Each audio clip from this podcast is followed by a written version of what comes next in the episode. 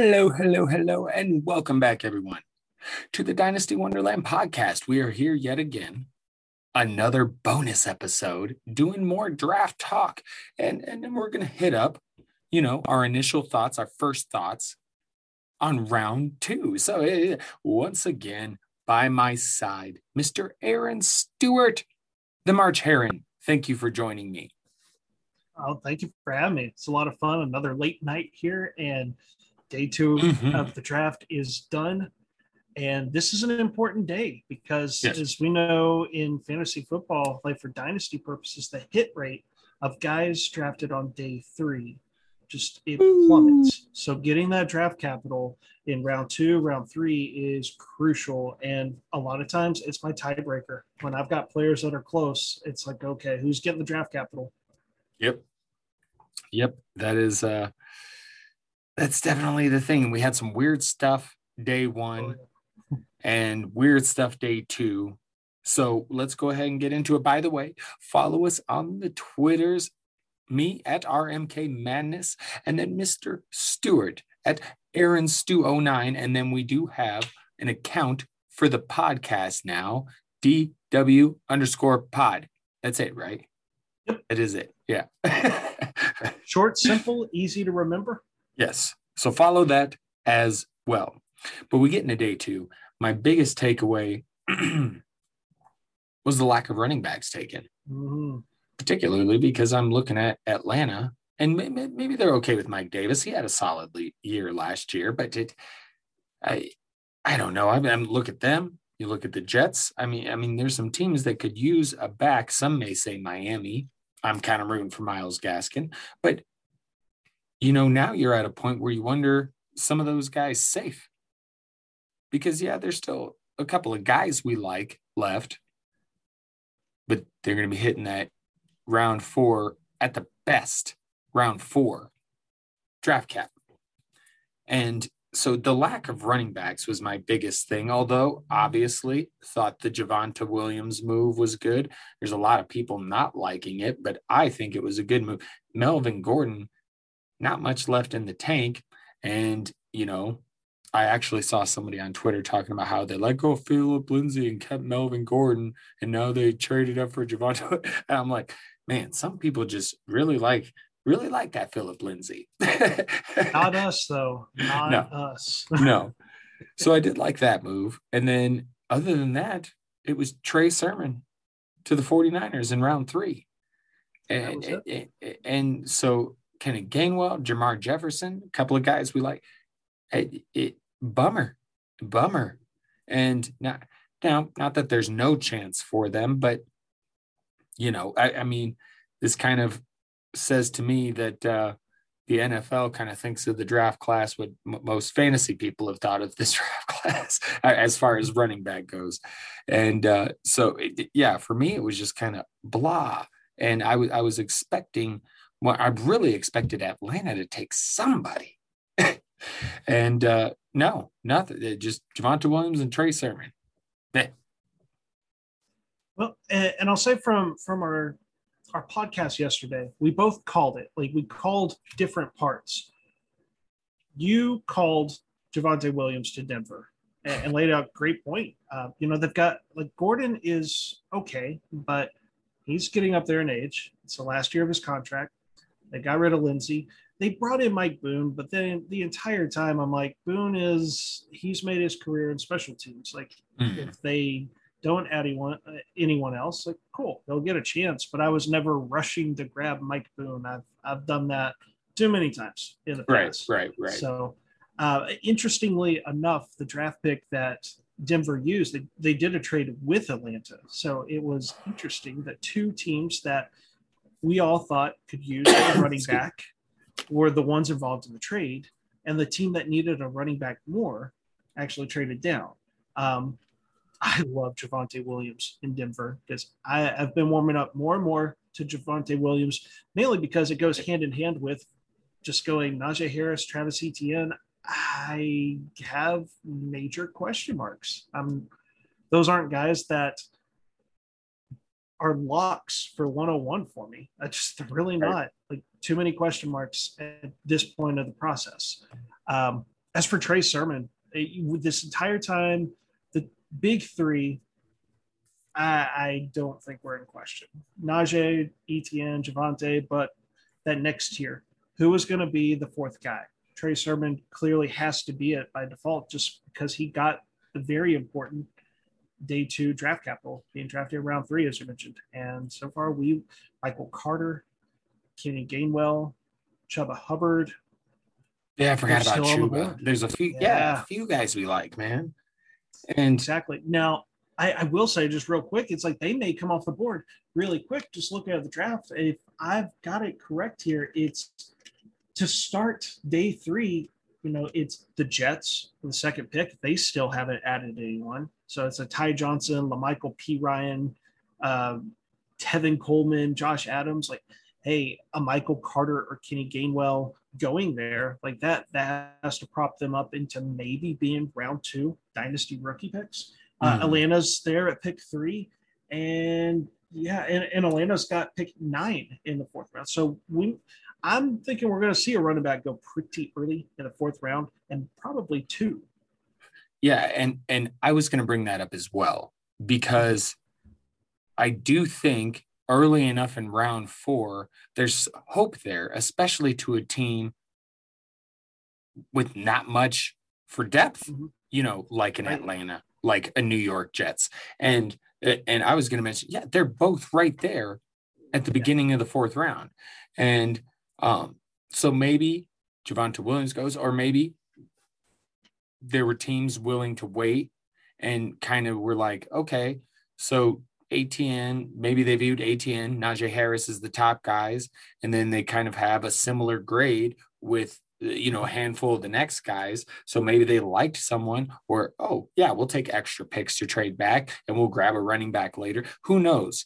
But it, you know it, it is tough the day three but but i am kind of interest, interested to see what happens you know right at the beginning of round four like you're talking about and i, I also was going to say really quick when it comes to Trey Sermon. I think not just the draft capital, but you have to realize where he landed. It, you know, we've mentioned it before. Again, you don't want to coach worship. And it's not all about the scheme, but we have seen this 49ers run scheme deliver excellent fantasy running backs and not of the most talented kind. Raheem Mostert. Jeff, I, like, I, it, so Trey Sermon could certainly go there and succeed if he's given opportunity with that team, I think. And so, with that in consideration, the draft capital, uh, yeah. Does that mean I'm necessarily buying into him? I don't know, uh, but probably not. But I do think that you, you know, yes, you've got to put them four. You've got to. yeah. Because I think for the most part, everyone's kind of had Kenny Gainwell, Chuba Hubbard, Trey Sermon, kind of in this like awkward three-way tie.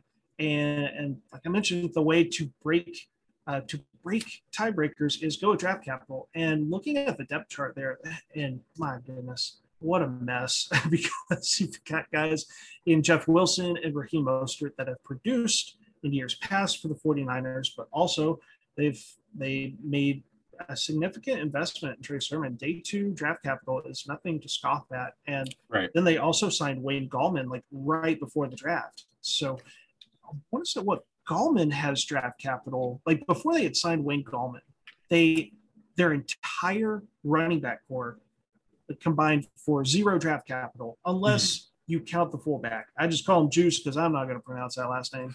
Kyle Juszczyk. Yeah. yeah. Juice. Juice was the only guy with draft capital, and then they signed Wayne Gallman. Wayne Gallman, I want to say, years ago was what a fourth round pick, and, and so Trey Sermon is the running back with the most NFL draft capital there. Right. It's because they normally right now. Yeah, yeah, they normally do just get guys, and yeah. You, you know, so they. Eh, I do think you have to take that into consideration, but I am interested to see what happens at the top of round four. So, it, you know, lack of running backs, tons of wide receivers today, yeah. though. Tons of wide and, receivers. And oh, before oh, sorry, we get ahead. to receivers, I want to add just one really quick thing here. Of course. There's of course. a veteran running back, a veteran running back that has survived yet another hurdle here. That's our boy Myles Gaskin. Right yes. now, day day three draft capital for the Miami Dolphins. They have one fifth rounder and two seventh rounders. I, I think Gaskin's in the clear. Yep. There's a very good chance he is. And and not to mention Chase Edmonds. Yeah. No running back taken. So I mean, you got to consider that too. But yes, yes, Myles Gaskin, I'm very happy about that. And you know, Chase Edmonds a little bit different situation because he has James Conner, and I'm sure Gaskin will have some competition. But I Certainly. really am pretty excited for Gaskin at this point. So, but indeed, we continue on to the wide receivers. Good, good job bringing up Gaskin, by the way. Good point. And uh, you know, right at the top of round two, Elijah Moore goes to the Jets. And, you know, as someone who really likes Mims, I'm like, oh, no. Because then there's Mims, there's Corey Davis, and Elijah Moore. But also, there's no guarantee Corey Davis is going to be any good in New York there's no guarantee Elijah Moore pans out. There's, st- I mean, even if one of the two, I mean, I don't know. I can't find a way for them to be all three fantasy relevant, but I still believe in Denzel Mims. And while this certainly can hurt, Denzel Mims has the profile. He can prove to be the best receiver on that team still. So does this kind of hurt? Yeah, because you know, a lot of Mims fans out there bumming at this pick, and I get it but I still feel like he's the most talented receiver on the team. And if that bears out, he's going to be the one with the most production. But, you know, this does say, hey, got, now they've technically got three guys. I mean, so uh, uh, what are your thoughts on this particular pick?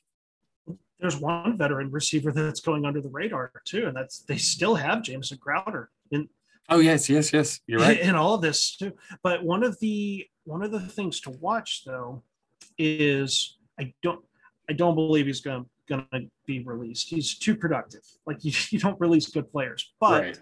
just pulling up his contract, he has got what is this a eleven point three six million dollar cap hit. That's a lot of money for right. a slot receiver, a productive slot receiver. But especially with them drafting Elijah Moore like at the top of the second round, like you draft a guy like that because you want to get him on the field sooner rather than later.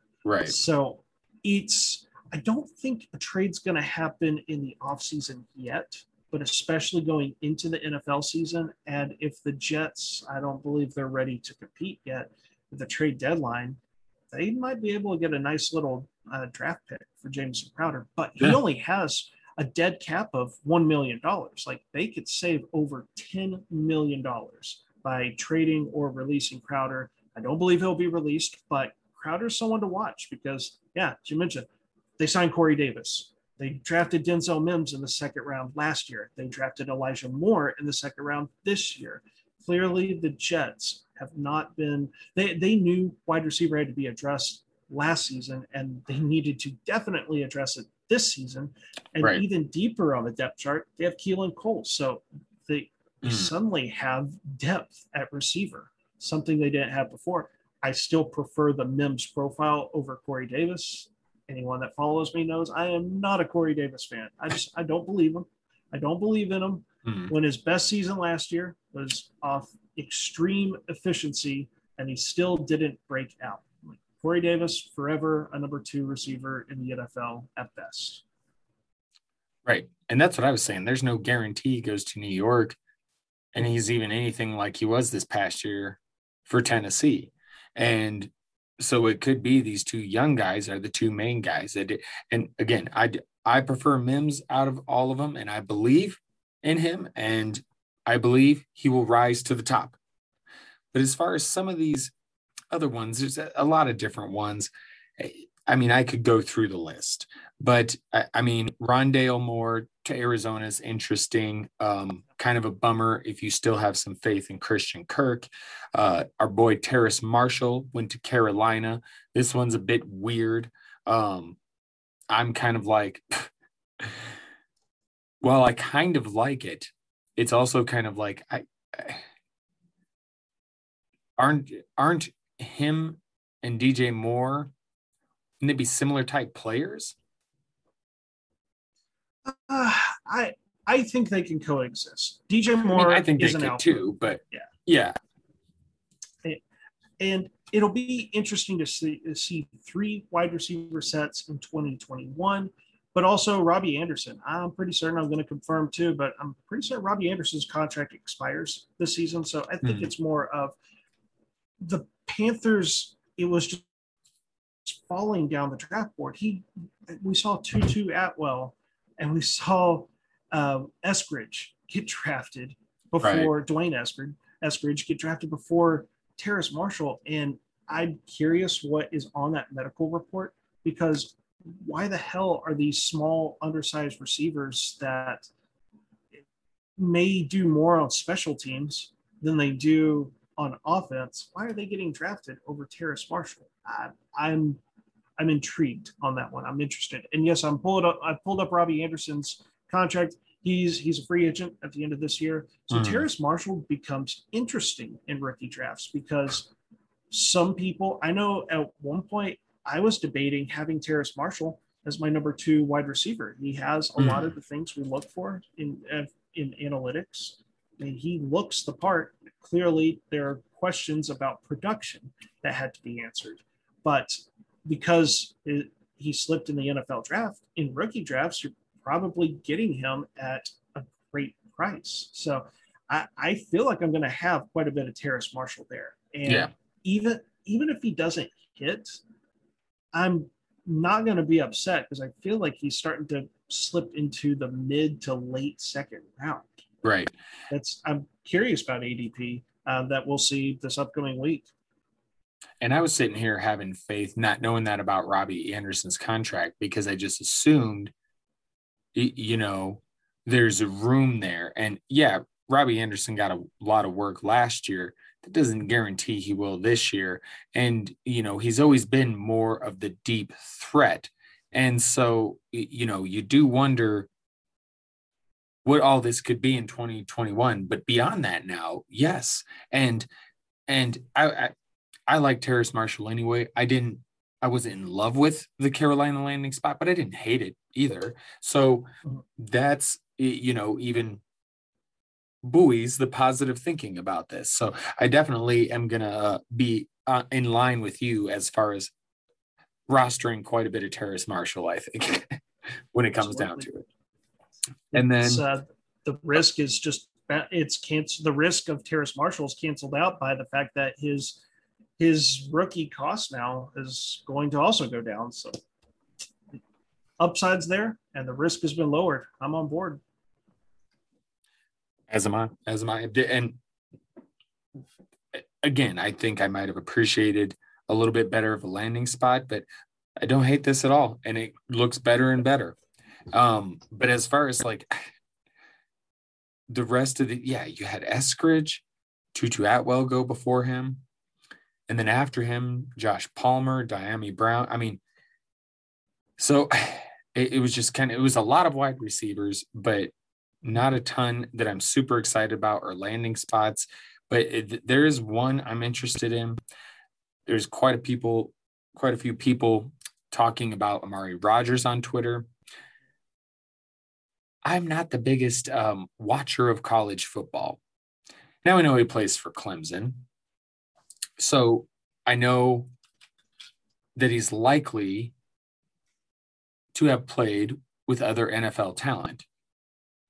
And of course, you look at his, did I not even write it down? Yeah, his teammate score is fifth in this class. Fifth.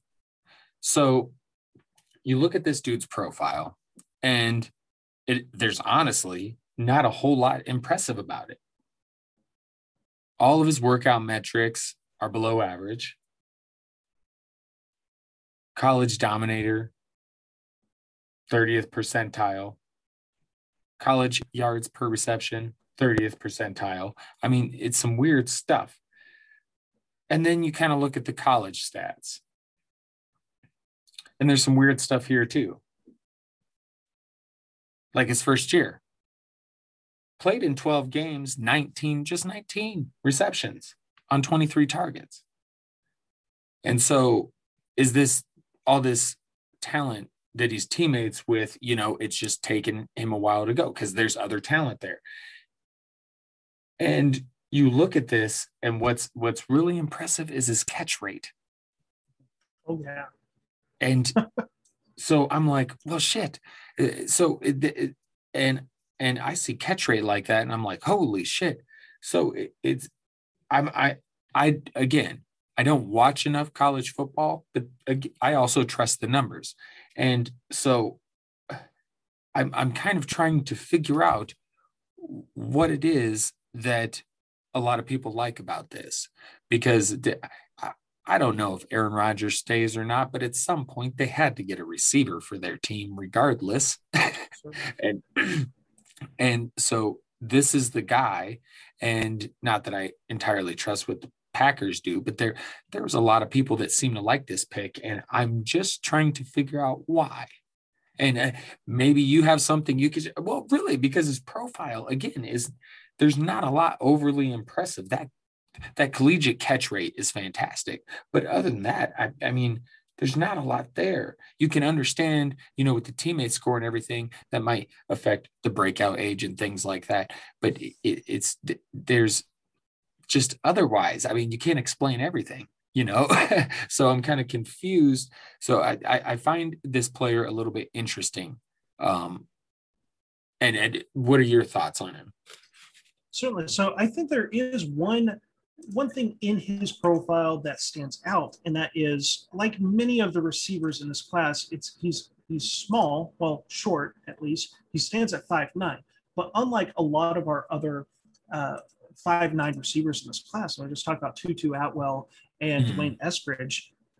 He comes in weighing 212 pounds. Like, right. holy smokes. I mean, that is, if you're going to be short, like at least exceed 200 pounds any more, he more than hit that mark there. It, it right. was, it was fantastic. So it's like, okay, we, we start to see where he could possibly play a role because his best comparable player is actually a guy from last year's rookie class, Lynn Bowden.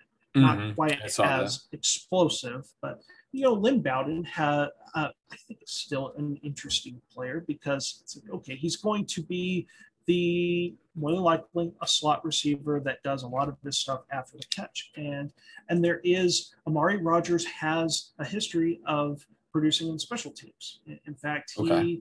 he had over 300 yards, special teams yards back in 2018. The following season, he exceeded 150 special teams yards and scored a touchdown. So I, I don't have the dynamic score there, but this is the type of stuff that we look for. And mm-hmm. during the during the Senior Bowl, he was also taking reps at running back. It's like, okay, awesome. I can work with this. A wide receiver that's that's getting running back reps. Okay, they just want to get the, the ball in his hands. So I want to pull up his best comparable player here. So Amari Rogers, we talked about Lynn Bowden is the best, uh, his closest comp, but there is another intriguing one in his top five that was productive that kind of reminds me of that player. That's Deebo Samuel. Mm. that same build of being a short guy, but also having some weight to him.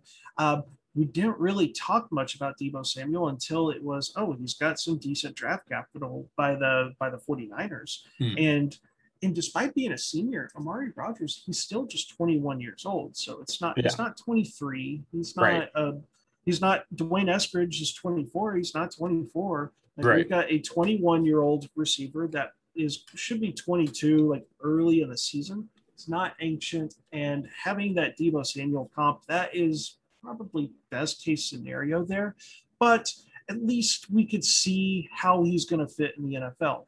At least he's right. not Tutu Atwell and being five nine and weighing 148 pounds. Right. Um, and the other thing too, you know me, I got to bring contracts into this. Mm-hmm. But if you look at the Green Bay Packers, their wide receivers, and throw Robert Tonyan in there as well, nobody is under contract after the season. Davante Adams is not under contract. Robert Tonyan is not under contract. It is a wide open depth chart, and Rodgers is not a he's not built to be an alpha, but if he has a solid rookie season, he's definitely going to be there next year. And right, Lazard, Lazard may not be there. Equanimeous St. Brown, uh, St. Brown never did much, but he won't. He won't be there. Uh, Marquez Valdes Scantling, he's not going to be there to drop you know seventy yard touchdowns. So Rogers, at least from a dynasty perspective, you could see how he's going to have short term fantasy value, and it, it, seems to be one of the most secured roles uh, amongst these receivers drafted round two, round three. You know, my first thought was they drafted him because his last name is Rogers. And as soon as they trade Rogers, he's going to take the number 12. And then that way, Packers fans can just keep their 12 Rogers jerseys. I like it. It's brilliant by the Packers, really, if you think about it. so, Absolutely. That, that I mean, as far as I go, I mean, Nico Collins to Houston, Anthony Schwartz to Cleveland. Uh, those were the last couple of receiver picks. I don't know if you have if, if anything else you'd like to hit on as far as the receivers that were taken today. I think those two guys that you mentioned, the the important thing was they, these are these are fast guys, and in particular for Nico Collins, is one of the elusive receivers in this class that has size and speed. 6'4, 215 pounds. Now mm-hmm. he has third round draft capital, which right. helps his case. The the only thing Nico Collins is really lacking is, well, he wasn't really productive. Now, yeah, the question becomes: Is it him? Is it Michigan? Because Michigan just seems to be a black hole, and Donovan Peoples Jones at least flashed a Jim Harbaugh. Bit. Yeah, it's like I don't know what Jim Harbaugh is doing to Michigan there. So at least for Nico Collins, this is huge. Nico Collins is a guy that is all over people's rankings. I mean, some people have him in their top 10, and some people have him outside their top 15. This draft capital means he should be closer to people's top 10 than outside their top 15. Uh, right. Anthony Schwartz, oh, we know that that Roto Underworld's Josh Larkey is doing backflips like that. That's huge. The the, the fastest wide receiver in this rookie class ran a 4.32 40 yard dash. Now has third round draft capital. If something happens, if they decide to move on from Odell Beckham, like I think really right off the bat, Schwartz, he's he's gonna be in three wide receiver sets just because his speed, his speed is different. Mm. Rashard, Rashard, Higgins is a solid guy. Uh, Baker loves him, but Higgins and Landry, to me, were always kind of the same type of receiver. With Landry, of course, being a much more productive receiver. Mm. So Schwartz is interesting. Uh, speedy guy, a fast guy with draft capital. That's got to help his breakout rating. Um, right. Yeah, and the one guy that I have not been able, I don't know how to rank him before. But now with draft capital, it's like I need to rely on film grinders. Honestly, for this guy, is Josh Palmer going to the Chargers? Yeah, I I third, was looking at this guy and I'm like, I I have no idea. I've I've watched I've watched some some clips, uh, some game footage of him, and I can tell that he he makes some big plays. And Tennessee is uh, it's hard to judge the talent there because the quarterback talent is so bad. But Marquez right. Callaway, Marquez Callaway last year was undrafted. Mm. It came from Tennessee as well. And then when the Saints put him in games, it was like this guy looks like an NFL player. Like he right. is very like you could just tell when he was returning kicks there he played fast he was decisive and now his teammate Josh Palmer actually has draft capital, mm. I have to listen to some film grinders and see what they can tell me about this guy because now I've got to have Josh Palmer on on my radar. He's got to be at least you know my top 20 wide receivers just because he's got draft capital unlike some of my other guys that I might like like Shi Smith or Simi Fehoko. Yeah, I, and that's the thing is is with draft capital, you kind of have to pay attention say, okay, with draft capital, these are the guys that are also going to go higher in rookie drafts. So you got to find which ones are the most talented in the best situations. I do kind of like the Schwartz one. I want to see how that receiving corps plays out with Cleveland. But I'm I'm actually I'm pretty excited. They're like my they would never be my favorite team, but they're kind of like my my my home away from home team that I root for, even though I have no ties to Cleveland whatsoever. I just, I kind of, it's the, the lovable loser thing. Like I root for them. And especially when they got Baker, because I was a big, big into Baker. So I'm like, you know, I, I kind of root for the Browns. So it's, they had some other good picks in the draft so far. So it's, it's yeah. just good to see like them doing all around.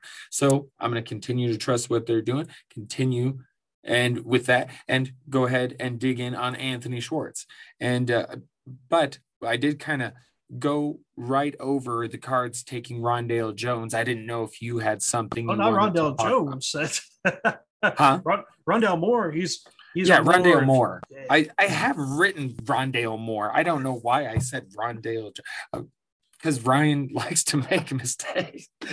it's part of what I do. Anyway, did you have anything you wanted to say about that? You know, Rondale Moore, if he was 6'2 and 215 pounds, he'd be Calvin Johnson, right? Mm-hmm. So, well, all jokes aside, if anyone that follows Roto Underworld gets the joke. so, Rondale Moore, from the from analytics side, and that's that's what Ryan and I are, like hits everything. The only negative is he's five seven and it's just right. like DeVonta Smith not weighing a lot. Like it's there is a little bit more concern with Rondale Moore because there are some injury problems the past couple of seasons. But I think it is pretty telling that he's still got he's still got round two draft capital, um, despite only playing seven games total the past two seasons. Hmm. That early freshman production where he got, I want to say it was a 30 33 or maybe 35% dominator rating, that's absurd. To put in perspective, yeah. like I look for seasons for receivers that I'm looking for them to hit 20%. That catches my attention. Mm. If it's over 25%, I'm like, yes, you're definitely on my board. And anything over 30%, I'm like, oh, I'm definitely, definitely interested in you. So right. Rondale Moore going to Arizona, I I know Christian Kirk there are a lot of truthers there. And I say that word because we only call people truthers when there's players that are starting to like that that clock for their breakout is right. almost out. And I'm afraid now that Christian Kirk fans now have to be referred to as Christian Kirk truthers. That is some big draft capital. And the Cardinals, they speak with their actions there. There's no Fitzgerald anymore. I don't know if he's officially retired, but he's not under contract, and it just doesn't seem that he's going to be back. And if they were sold on Christian Kirk, I don't think they would have used a second round pick on Rondale Moore, who kind of plays the same way. He, you know, he hmm. Rondale Moore, I I would say would be best utilized as a slot receiver where he can use his explosiveness and his shiftiness to be able to be able to exploit linebackers or safeties or whoever has to guard this guy in the slot. And supposedly that's where Christian Kirk was going to get back to playing, and that was kind of the hope eh, with him still, and that seems a bit dashed. but so thank you for bringing bringing us around on that and and catching me on Rondale Jones. I don't know what the fuck was that was uh, anyway so not a whole lot left to discuss but there were a few QBs and a few tight ends taken. We'll go ahead and start with QBs. You were you were close on your prediction with the whole quarterback luxury pick to Tampa Bay. It so was close. just it, it was just Kyle Trask. And and then Davis Mills ends up going at the 3 3 to Houston, the pick before him, which I found this very interesting Kellen Mond to Minnesota. I actually find this very interesting. Yes. This actually feels smart for the Vikings. I love it. I freaking love it. I'm that... not used to that. you know, I, and and and you know, I hope it puts Kirk Cousins' ass on the hot seat. And I know Kirk Cousins is productive and he's actually been solid solid for fantasy, but as someone who rooted for the Vikings, I can't tell you how many times I've watched that dude like where a defender's about to hit him, and instead of trying to do anything, he just like just scrunches up, just bracing for the fucking hit. And it drives me bonkers. And so I, I just it drives me nuts. So I'm like, yes, getting someone in there to push Kirk Cousins, potentially take over. I love this. So I'm a believer that Kellen Mond could potentially become, become something. And I think this is a great spot. I think it's a great spot. Absolutely. I, I was ecstatic because I was watching, I, I watched Tampa Bay take Kyle Trask. I'm like, well, you, you know, you, screwed up, you screwed up the pick, Tampa Bay. I'm sorry. Um, right. And then and, and then what what was it? Let's see. I've got the I've got the order here. So then we go in the third round, and as Jaguars weren't going to take a quarterback, but I I knew that the the three quarterbacks that got drafted today, Trask, Mond, Mills, like that's been a group where I've been like these these guys are going to go on day two. Like they mm-hmm. they are guys at the very least are intriguing developmental projects, right? Like that in in other seasons, like these guys would possibly be the fourth or fifth quarterback. It's just this quarterback class I've been saying is is deep. Like yeah. five first round guys, and then these next three. I was like, I'm not surprised about any of these guys going uh, where they did. Uh, right. But at the start of the third round, after the Jaguars pick, I was like, you know, Vikings do have Kirk Cousins, but no one behind him they don't they haven't really developed a guy guys like I'd like to see them take Kellen Mond, but they won't do that. And when they did, I I think I popped harder for that than any other pick in this draft. Yeah. I was ex- I was excited. Um, the Kirk Cousins contract, like they they are basically married to him for 2021 and 2022, but you have Kellen Mond for four years. That's okay. Like let Kellen Mond. This is ideal. You go to a team where you can be the backup for two seasons. You learn mm how to practice as a pro. You get to improve, and that's what Kellen Mond did. They, each season with Texas A&M, he got better and better and better. He's not a finished product yet, and I'm I'm excited to to revisit this in two years' time in 2023 and seeing how far he's come. Like we'll, we'll know if mm, we'll right. know if he's ready for it. If if they can if they can handle it right. And also, it's will Mike Zimmer still be the coach? Because a coaching change could that could ruin the plans. But I'm going to stay optimistic here. I'm excited for the Vikings because that was their second pick in the draft. That's why I didn't think they were going to do it. I was like, they got mm-hmm. an offensive tackle. That was great. I was like, ah, that's Kellen Mond if they if if it was a luxury pick, they could. I was like, they still got needs to address, and right. for them to use their second draft pick on a quarterback, that's a telling sign right there. Uh, Kyle Trask, I, I'm not a fan, but the situation's good. Like, there's no pressure. He gets to go and sit behind Brady. Brady is right. He's right. an Iron Man, yeah, and you get to work with Bruce Arians and we've seen Bruce Arians have success with quarterbacks, and usually it comes with a difficult first season. But at least that difficult first season for Trask is going to be being a backup. So right. it's there's still potential. I mean, you can't teach size. Kyle Trask is what, 6'5, like 250 pounds. He, he's a big old boy.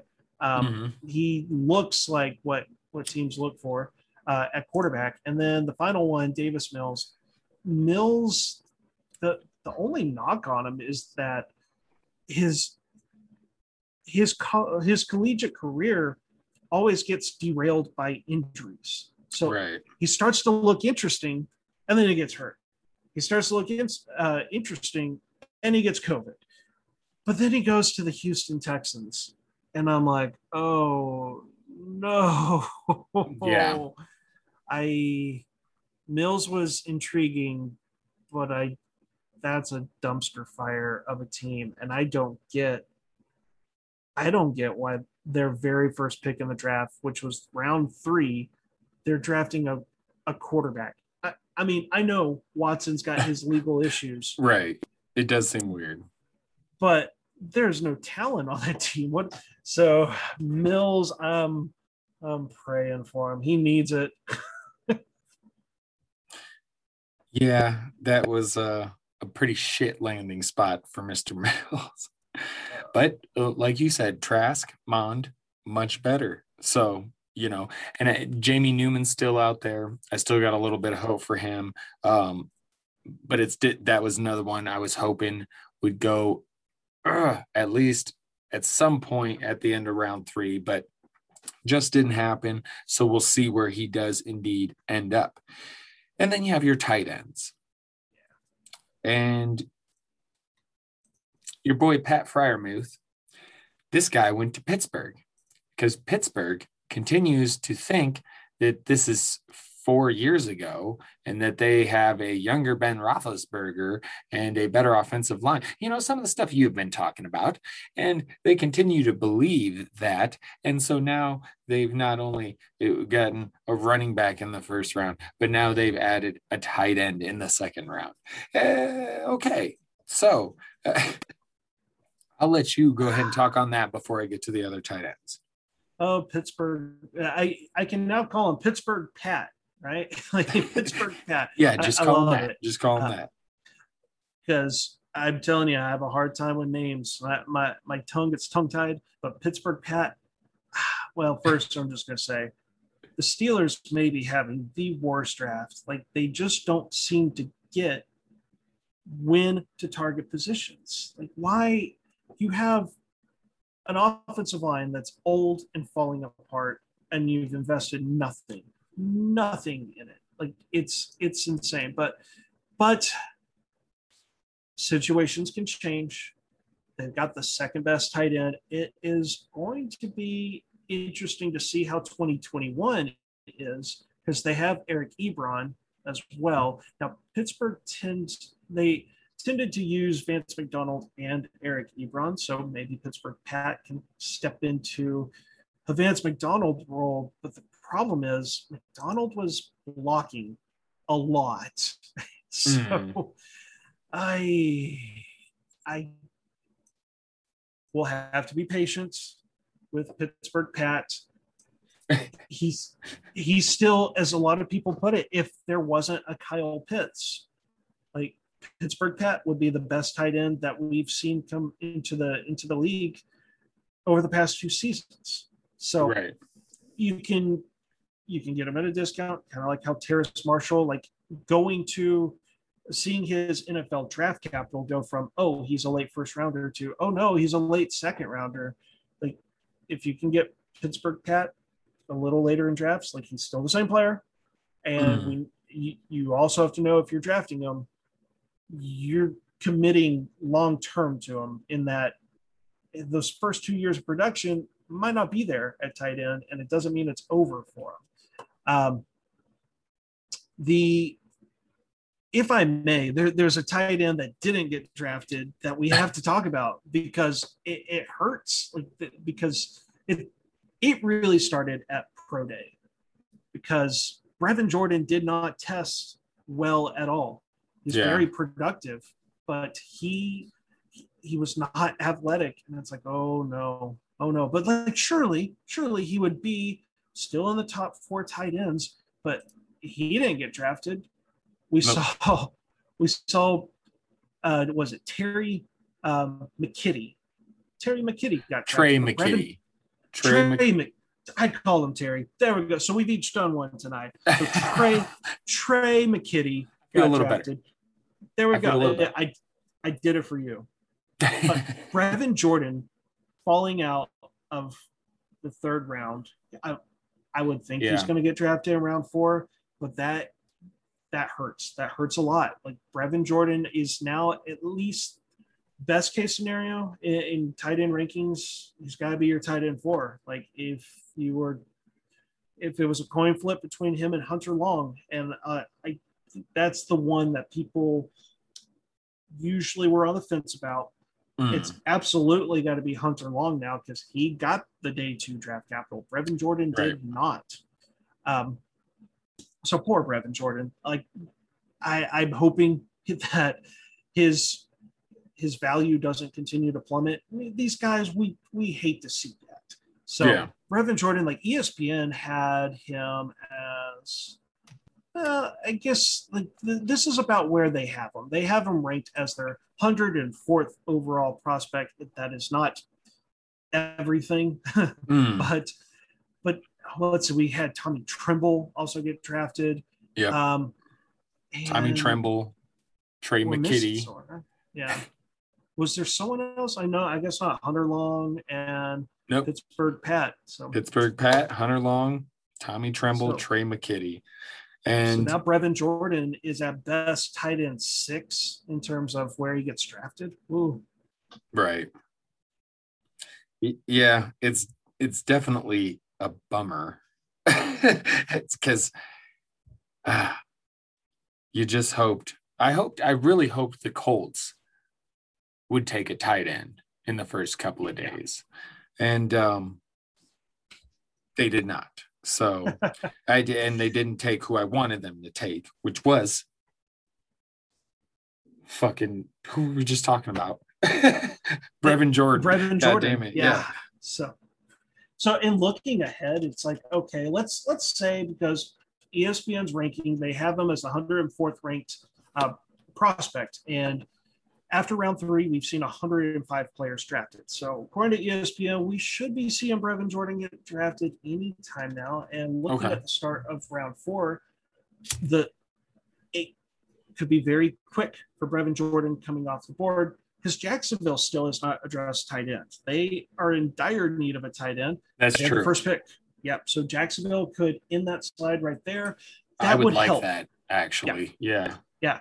It, it would certainly help because it's not day two draft capital, but it's the first pick of day three. It is it's close, but Very close. It yeah. becomes then the the the weird corollary is is this Ian Thomas 2.0 right. the Panthers took him as the first pick of day three. Um, if not Jacksonville, Cincinnati, maybe. Or did, did Cincinnati? I don't think they took a tight end. I'm I'm Mhm. still kind of getting my notes. Let's let's see. Nope, they they didn't. Cincinnati could because Drew Sample is garbage and CJ Uzomah Uzomah Uzomah. I, another name I can't pronounce, but he's coming back from Achilles. Like, how ready Yeah. is he going to be? Um, Detroit, no. If if Jacksonville doesn't take him, he could slide far. He could slide far, but to get away from poor Brevin Jordan, because that seemed to be the main like storyline. Trey McKitty going third round. What I took away from that was, oh no, there goes the rest of Donald Parham's potential dynasty value because Jared Cook got signed and they just invested a third round pick in the Yep. tight ends. I think it's over for Donald Parham. I do too. Womp, womp. And probably Ian Thomas. Because Or Ian Thomas. yeah, Yeah. even though I don't think Tommy Tremble is everything, I did. did Ian Thomas hasn't been doing anything before Tommy Tremble, so I did, th- th- this, you know, this doesn't help. Even though I don't think Tommy Tremble's much at all, but Tommy yeah, so Tremble is is a the he does have some athleticism, and the thing that he's got going for him is he is the best blocking tight end. I know that we don't get points for blocks, but right, some of his situation is just that Notre Dame system. They they love to use multiple tight ends, so Mm. it's the Notre Dame tight ends are tough, tough to evaluate because Cole Kmet. I think we, we have to just look back. Yeah, he's played with some really talented tight ends, not just wide receivers, tight ends. So Tremble, the NFL values him. So that is one. Our our buddies in the community that are more film film grind grinders that lean that way, like that's gonna be who helps us with Tommy Tremble. Because you're right, Okay. analytics, we don't have anything. Well, and you know, you point out the whole thing with Notre Dame and tight ends. Mhm. That goes back to even Kyle Rudolph. I mean, it's not as though looking at the profile that he doesn't have some crazy college dominator or yards per reception, but he's been a productive NFL tight end. And and Oh, yeah. you know, following the Vikings, I've watched plenty of them, and man, he's pretty damn good. So I think there is something to that. So I guess we'll have to keep an eye on Mr. Tremble then. But uh, Trey McKitty, I, I mean, that's an interesting name. I do like McKitty. I, I have to admit, I've nicknamed him McKitty Titty. Like it's just it's there. It's the low hanging fruit. It's low hanging fruit, That's and true. I I couldn't resist. He's Still funny. Titty. So it's. and, and you know what's crazy here is one last thing on Tremble is Hmm. if you take Tommy Tremble and you take Brevin Jordan and you just combine the two, you have you probably have the number two tight end in this class because Tremble's got the workout metrics and not really the advanced stats and analytics. And then Right. Brevin Jordan's got the opposite. He lacks the workout metrics, but he's got the advanced stats and analytics. We just can't have good things in this draft class, it seems. Every time we find interesting prospects, there has to be problems with them. And this class gets sadder and sadder yeah. passing day. I was talking to my brother and I'm like, this this has been not the most fun draft, I must say. I was like, the beginning was exciting with all the quarterbacks, but as soon as Denver didn't take fields, it was like, "Eh, fucking idiots. And then it just the, was a little bit interesting after that, but then it just it, things got weird. So weird, so weird. Hey, one thing going for Tommy Tremble too is he is under the age of 21, and and honestly, Tremble's got to he has got to be above Brevin Jordan now. I I know everyone wants Brevin Jordan, myself included. I wanted Brevin Jordan to be a thing. I before he Yep. tested, I was like, here's Jonnu Smith in the 2021 class. I'm on board, and then he he became the false prophet, or as I've dubbed him, the false prophet, because he's not the second coming of Jonnu. But Right. Tommy Tremble, under the age of 21 right now. And it's there's so much like that. I I always tell the the Brandon Aiyuk story. It was the more I dug into his story, I was like, why was he not more productive, especially or like at a younger age? Well, I was able to get some answers, and at least we can go. He only played two seasons, two seasons at Notre Dame, and in one of those seasons they had Cole Kmet, who went on to be a second round pick in in the NFL draft. So I don't. We'll never know his teammate score until you know Matt Kelly, Josh Larkey, and the and the crew. They add tight ends. As a Jonnu Right, Smith right. fan, I am ready for it. Give me All right. Smith's breakout rating. When, like you said, dude has some athleticism to him, which I did it, that that didn't go unnoticed. But the production, the the lack of actually playing, and the fact that you know player profiler itself ranks him way down there, and Yeah. so but from what you're saying, you've talked me into it. I'm definitely interested. I mean, you got to get somewhat interested for the draft capital. You got to spend a little more time on it because has been drafted in the third round. Yeah. And then you look at it and it, and you made some very good points and I had totally forgotten cuz I remember hearing about that before. Now I mean not even this year but in previous years the whole Notre Dame tight end thing. So that that was a that's a very good point to make as well. So yes, So I agree. Certain, keep an eye I'm on pretty Mr. certain one of their Tommy tight ends. Oh, sorry. I think what they have like a.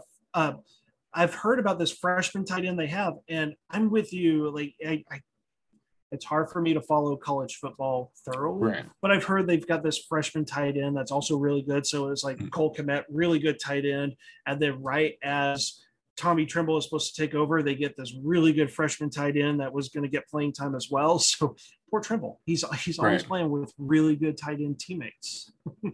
Well, it looks like we we there's a good chance we're going to see what he's got in the NFL. And he's a little higher on my radar now and uh, a lot more thanks to you than the draft capital. So, all right, buddy. Well, good stuff. Day two is in the books. Our thoughts of day two in the books, unless you have any final thing to add. I don't think so. I'm just ready to. Well, uh, one of the things I'll add is people that are listening to this.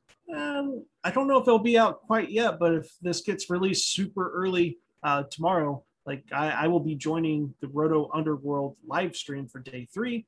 It's gonna be fun. Yeah, I'm gonna be on with uh, with the boss man himself, Matt Kelly, along with oh, uh, awesome. some of the other Roto Underworld people. It's gonna be great. I don't know what I'm gonna say. I don't know what I'm gonna be able to add but it's just gonna be fun. I am pumped. Oh, dude, I'm you'll excited. be fine. Oh yeah, you'll be fine. Yeah. You do I'm great. Not, I'm not worried. Not worried at all. No, uh, I've been I've been watching the live stream of Matt Kelly and the rest of the Roto Underworld. He had this just. I don't know why um, why he was dressed up the way he was, but you know what, Matt Kelly, always entertaining. And always more of that. Always. So. I didn't get to see any of it been so damn busy the past couple of days Have just been able to keep up well i got to watch a good chunk of uh, round one um, because i remember yelling at my tv when the broncos didn't take justin fields um, but yeah I, I, I, wish i would have gotten around to check out the stream so i'm going to try my damnedest to check it out tomorrow especially with the march heron making an appearance that's right so excited for you brother that's good cool stuff good to see good to see i like to see someone like yourself, such a hard worker, getting some extra recognition. It's good stuff, man. Awesome. Awesome. Awesome. And I, I think that's it. Like it was another fun day. It's yeah. great seeing who shoots up draft boards and who starts to fall. And oh, it's it was Christmas part two. I love it. Right. and you know, I probably won't keep up on it as hardcore as I have been um today because I haven't watched a whole lot, but I've been keeping up. Um, I use the Bleacher Report app and just click on the little draft board thingy they have there, and it's just bam. So I've been keeping up on that shit all day. Might not do it as hardcore tomorrow, but I am going to be tuning in early because I definitely, definitely am interested at least in the first part of that fourth round for Absolutely. sure, for fucking sure. So all right, everybody. Thank you for joining. Thank you for listening. Don't forget to follow us on all the Twitters at RMK Madness, at Aaron Stu09, at DW underscore pod. All right, good stuff. Everybody also enjoy day three. It should be fun. We'll see. I, I mean, you know, it's the least important part of the draft, but it doesn't mean that players never come from it, right? Right? We see predict we we do see. It doesn't happen as often. That's why you get so bummed out when certain players don't go on day two. But hey it's not the 100% complete death wish. So we'll see what happens tomorrow. It'd be nice to see atlanta take a running back uh, that might get me a little interested you know but we'll see what happens. And brevin jordan please someone take brevin jordan. Just like right away. Jacksonville just do the right thing, although that might be too close, like you said, to Ian Thomas. So we better be careful what we wish for. All right. All right, my friend. If you have nothing else, we will get the hell out of here. We're good. All right, man. Well, thank you again, everybody, for joining us. We will be back. Uh, I don't know, I guess we'll see what happens tomorrow, but for sure we'll be back with an episode Tuesday. Uh, you know, some more thoughts on the draft and things. Just you know, keep this conversation going because uh, it's going to be the talk of the town, as they say, for a few weeks now. Just trying to figure out and and you know take all this in and and try and figure out what it all means. That's what that's what we do. That's what we do. So until we chat again, Aaron, for us, that'll probably be tomorrow at some point. And for the rest of you, until next week, we will chat with you then. And I better get this damn music going. See, I'm all off kilter tonight. this is what happens. This is what happens when I don't prepare myself enough. But hey, hey, we're all good. We're all good. Good stuff, Aaron. As always, man, you are the man. You are the man. And I can't wait to see you on that stream tomorrow. That's going to be good shit. Excited. From the March Heron, from the Matt Chatter, we're getting the fuck out of here. Enjoy day three, and we'll chat again soon. Latest! From Mad here. And for fuck's sake, Atlanta dropped a right back. Wonderland.